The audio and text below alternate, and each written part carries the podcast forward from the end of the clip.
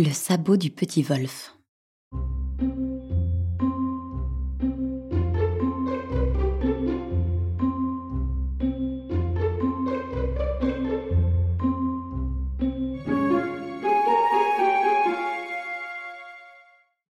Il était une fois, il y a si longtemps que le monde entier a oublié la date, dans une ville du nord de l'Europe, dont le nom est si difficile à prononcer que personne ne s'en souvient, il était une fois un petit garçon de sept ans nommé Wolf.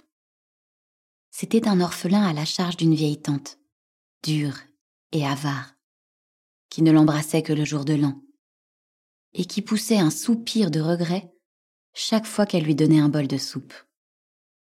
Mais le pauvre petit garçon était naturellement si bon qu'il aimait tout de même sa tante, bien qu'elle lui fasse très peur.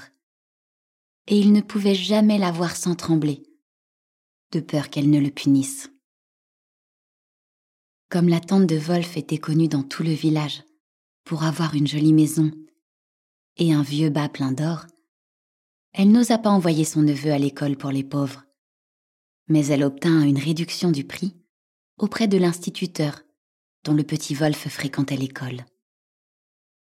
Le professeur, vexé d'avoir un élève si mal habillé et qui payait si mal, le punissait souvent injustement et montait même ses camarades contre lui. Le pauvre petit était donc aussi malheureux que les pierres de la rue et se cachait dans des coins reculés pour pleurer à l'approche de Noël. La veille de Noël, le maître d'école devait emmener tous ses élèves à l'église et les ramener chez eux. Comme l'hiver était très rigoureux cette année-là, et comme pendant plusieurs jours une grande quantité de neige était tombée, les enfants arrivèrent à la maison du maître chaleureusement enveloppés et emmitouflés, avec des bonnets de fourrure tirés sur les oreilles, des vestes doubles et triples, des gants et des mitaines tricotées, et de bonnes bottes à clous épais et à semelles solides. Seul le petit Wolf est venu frissonner dans les vêtements qu'il portait en semaine et le dimanche, et avec rien d'autre sur les pieds que des chaussettes de Strasbourg épaisses et des sabots lourds ou des chaussures en bois. Ses camarades irréfléchis faisaient mille plaisanteries sur son air triste et sa robe de paysan. Mais le petit Wolf était si occupé à souffler sur ses doigts pour les garder au chaud qu'il ne faisait pas attention aux garçons, ni à ce qu'ils disaient. La troupe de garçons, avec leur maître à leur tête, se mit en route pour l'église. En chemin, ils parlaient des bons dîners qui les attendaient à la maison. Le fils du bourgmestre avait vu, avant de sortir, une oie magnifique que les truffes marquaient de taches noires comme un léopard. Chez l'un des garçons, il y avait un petit sapin dans une boîte en bois, aux branches duquel pendaient des oranges, des sucreries et des jouets. Les enfants parlaient aussi de ce que le Christ enfant leur apporterait et de ce qu'ils mettraient dans leurs chaussures, qu'ils feraient bien sûr très attention à laisser devant la cheminée avant d'aller se coucher et les yeux de ces petits garçons, vifs comme un paquet de souris, brillaient d'avance de la joie de voir dans leur imagination des sacs en papier rose remplis de gâteaux, des soldats de plomb dressés en bataillon dans leurs boîtes, des ménageries sentant le bois verni, et de magnifiques colliers couverts de violets et de clochettes. Le petit Wolf savait très bien par expérience que sa vieille tante l'enverrait au lit sans souper. Mais sachant que toute l'année il avait été aussi bon et travailleur que possible, il espérait que l'enfant du Christ ne l'oublierait pas. Et lui aussi attendait avec impatience de mettre ses chaussures de bois dans les cendres de la cheminée. À la fin de la messe, chacun s'en alla, impatient de son souper, et la bande d'enfants marchant deux par deux après leur professeur, quitta l'église. Dans le porche, assis sur un siège de pierre sous une niche gothique, un enfant dormait. Un enfant vêtu d'une robe de lin blanc et dont les pieds étaient nus, malgré le froid. Ce n'était pas un mendiant, car sa robe était neuve et fraîche.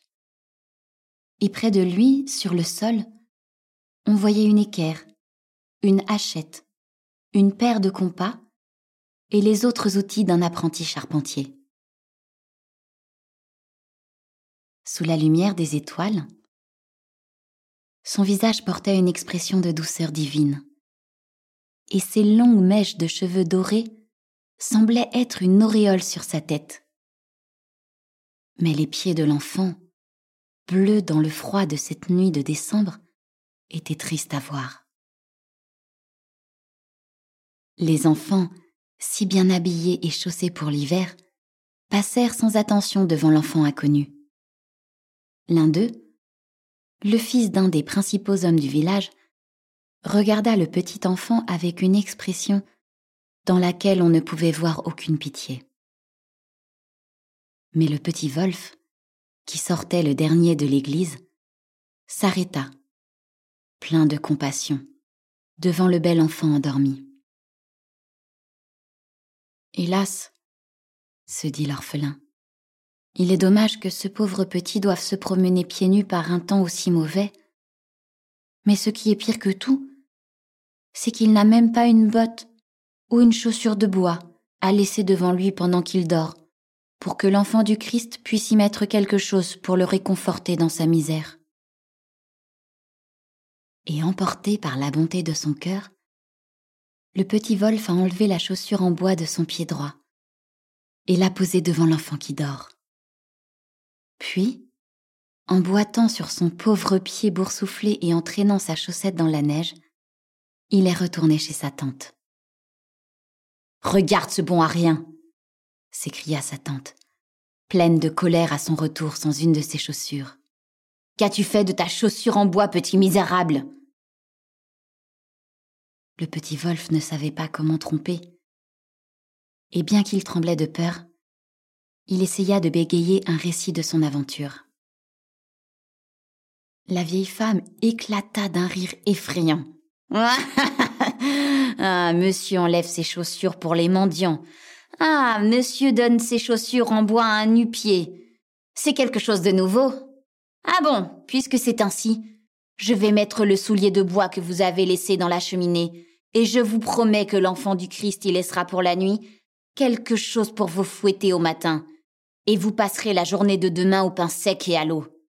Nous verrons si la prochaine fois tu donneras ta chaussure au premier vagabond qui viendra. Puis la tante, après avoir donné quelques gifles au pauvre garçon, le fit monter sur son lit dans le grenier. Affligé au plus haut point, l'enfant s'est couché dans le noir et s'est vite endormi, son oreiller mouillé de larmes. Le lendemain matin, quand la vieille femme descendit, Oh C'est merveilleux Elle vit la grande cheminée pleine de beaux jouets, de sacs de magnifiques bonbons et de toutes sortes de choses. Et devant toutes ces choses splendides, la chaussure droite, que son neveu avait donnée au petit enfant, se tenait à côté de la chaussure gauche qu'elle avait elle-même mise là cette nuit, et où elle voulait mettre une tige de bouleau. Alors que le petit Wolf, courant pour apprendre le sens de l'exclamation de sa tante, se tenait en extase devant tous ces splendides cadeaux, soudain, des cris et des rires retentissants s'élevèrent à l'extérieur. La vieille femme et le petit garçon sortirent pour savoir ce que tout cela signifiait et virent les voisins réunis autour de la fontaine publique. Que s'était-il passé? Oh, quelque chose de très amusant et d'extraordinaire. Les enfants de tous les riches du village, ceux dont les parents avaient voulu les surprendre avec les plus beaux cadeaux, n'avaient trouvé que des branches dans leurs chaussures. Alors, l'orphelin et la vieille femme, en pensant à toutes les belles choses qui se trouvaient dans leur cheminée, étaient pleins d'étonnement. Mais ils virent bientôt le curé s'approcher d'eux, l'émerveillement en tête. Dans le porche de l'église, où, le soir, un enfant vêtu d'une robe blanche et pieds nus avait reposé sa tête endormie, le curé venait de voir un cercle d'or incrusté de pierres précieuses. Alors, les gens comprirent que le bel enfant endormi, près duquel se trouvaient les outils du charpentier, était l'enfant du Christ en personne, devenu pendant une heure tel qu'il était lorsqu'il travaillait dans la maison de ses parents. Et ils se prosternèrent devant ce miracle que le bon Dieu avait jugé bon de faire pour récompenser la foi et la charité d'un enfant.